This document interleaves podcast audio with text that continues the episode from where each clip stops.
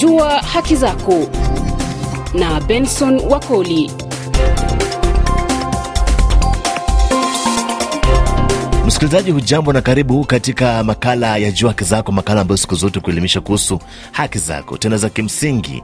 Katika makala leo, tunaangazia masaibu wanayopitia wachimba migodi katika mataifa ya Afrika Mashariki baada ya vifo kuripotiwa katika mataifa ya Jamhuri ya Kidemokrasia ya Kongo, Burundi, Uganda, Kenya na hata nchini Tanzania. Katika makala leo nashirikiana mwenzangu Georgia Jowi ambaye alizuru kaunti ya Migori, magharibi mwa taifa la Kenya, ambako ni kitovu cha uchimbaji dhahabu, raia kadhaa eneo hilo wakifariki kutokana na ukosefu wa vifaa vya kisasa vya kuchimba migodi. Andamana nasi hadi tamati ya makala haya.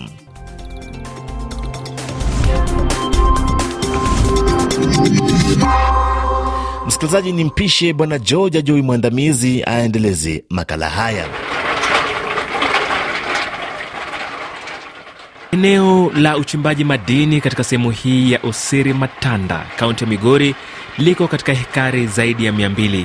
Eneo hili linategemewa na watu zaidi ya 800 katika kujikimu kimaisha, kwani ndilo chimbuko lao la pesa.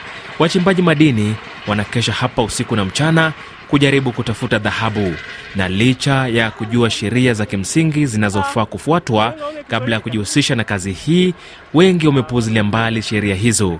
Filis Adede amekuwa hapa kwa zaidi ya miaka 11.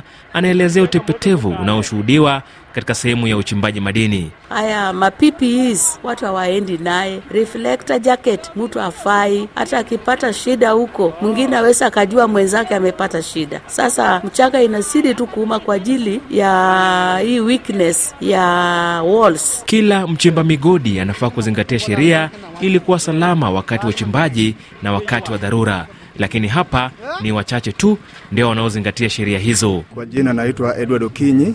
Ndiyo, sana sana kama helmet inatakikana sana, torch zile ile ile mwangaza ambayo inamilikia nini inaweza tokea. Unajua kule chini kuna kuna changamoto tunapitia kule, ni chini ya rock. Kuna rock zingine zinakaa vibaya, ikiwa vibaya sana, tukisha tuki, ukisaa unaweza toka nje unarudi, na kama mzuri unaweza pitia unaenda kufanya kazi yako. Jina yangu ni Beni Sakinyo Bosi. Hapa saa zile tunaparata, tuko na challenges mbalimbali juu saa zingine unaweza parata hivi uende bila kupewa pesa. Mtu mwenye ulimparatia hii hii mchanga anapotea, huwezi kumpata baada ya kumaliza. Haya, ya pili, tuko na changamoto ingine tena, eti saa zingine haina pesa. Sasa kiwango chenye ulikuwa unatarajia huwezi pata ndani yake. O, cha tatu unaweza parata hivi alafu mawe ikugonge macho, nyundo iku, ikuchape mkono. Mbali na sheria za wachimbaji madini, kunazo sheria za utoaji leseni kutoka kwa idara tofauti za serikali.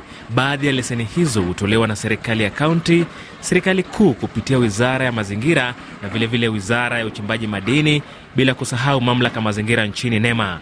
Sam Onchwere ambaye ni afisa wa NEMA katika kaunti ya Migori anaelezea changamoto ya kuhakikisha kuwa sheria mwafaka zinafuatwa katika migodi hiyo. Tunawapa mawaidha kwamba washikane kama kama vikundi, alafu wanakuwa na viongozi. Kwa hivyo inakuwa rahisi kujua ni akina nani wanafanya kazi kwa hiyo migodi, ni, ni akina nani wameingia siku gani, wame, kuna hali ya usafi upo, vyoo vipo na mitambo wanayotumia inakuwa ni inakuwa ni yanayohitajika kisheria, isiwe kwamba wanatumia kitu mbaya, alafu wakiumia njiani ndio wanakumbuka idara ya serikali o ndio wanaturudia sasa. Kwa hivyo kusema kweli, hiyo kazi wanaofanya ni haramu, lakini kwa katika kazi yetu kuna kitu tunaita assisted compliance. Isiwe kwamba kila mtu anatafuta riziki, ikwe ajenda yetu ni kushika watu, kupeleka polisi, kupeleka kotini. Hiyo ndio inakuwa ndio, ndio msururu wa, wa, wa njia, ilhali si ati ni watu wanaiba, ni watu wanajaribu kutafuta riziki. Riziki wakishikana pamoja,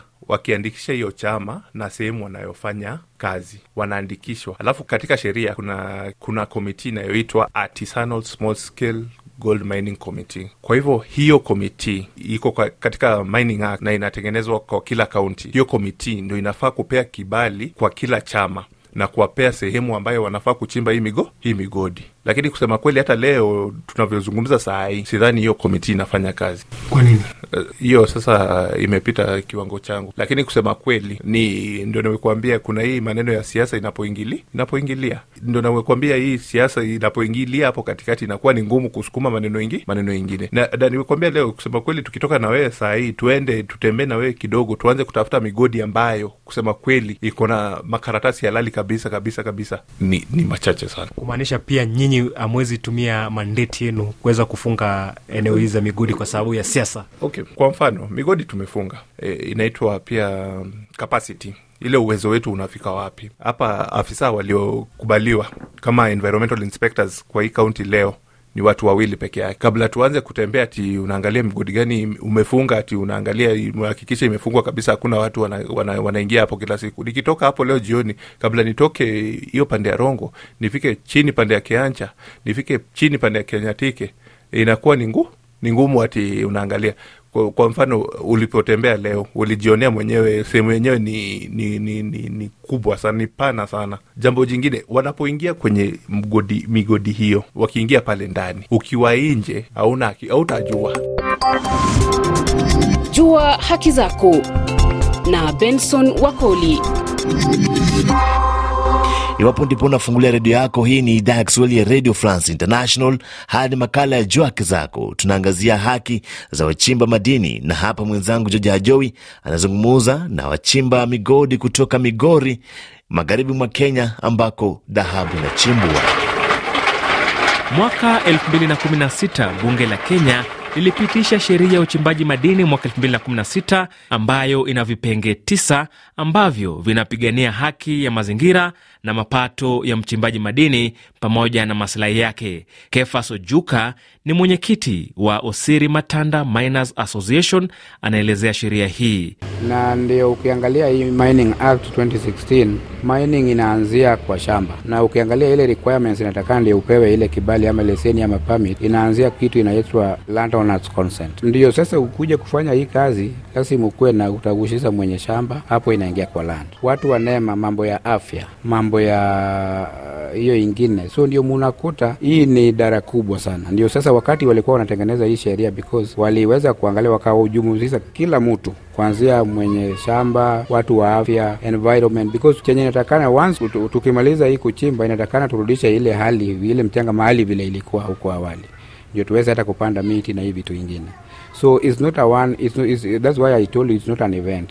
Tunaomba tukimaliza na hii hapa tutakuja kurudisha na iko kwa ile requirements ya mining act inaitwa close and rehabilitation.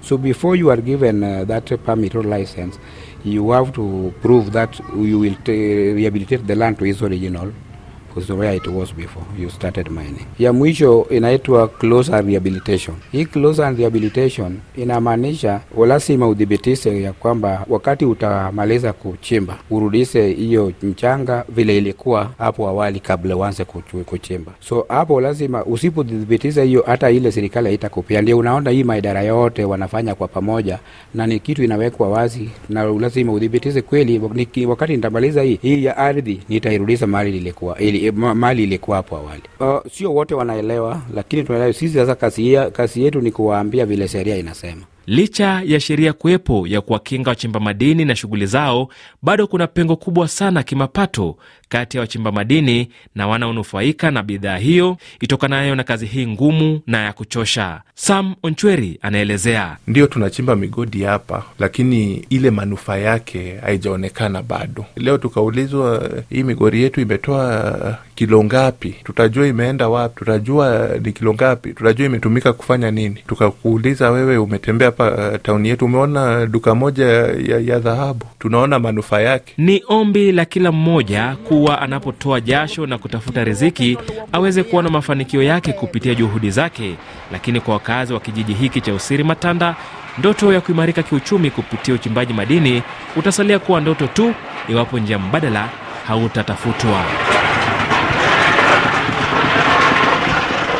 Kwa nukta hiyo, msikilizaji, makala haya ya Jua Haki Zako yanafika kikomo, ambapo kwa kina tumeangazia kilio cha wachimba migodi kutoka nchini Kenya, na nimeshirikiana na mwenzangu mwandamizi Georgia joi Hadi makala yajayo ndani ya idhaa hii ya RFI Kiswahili, jina langu mimi ni Bwana Benson Wakoli. Kwa heri.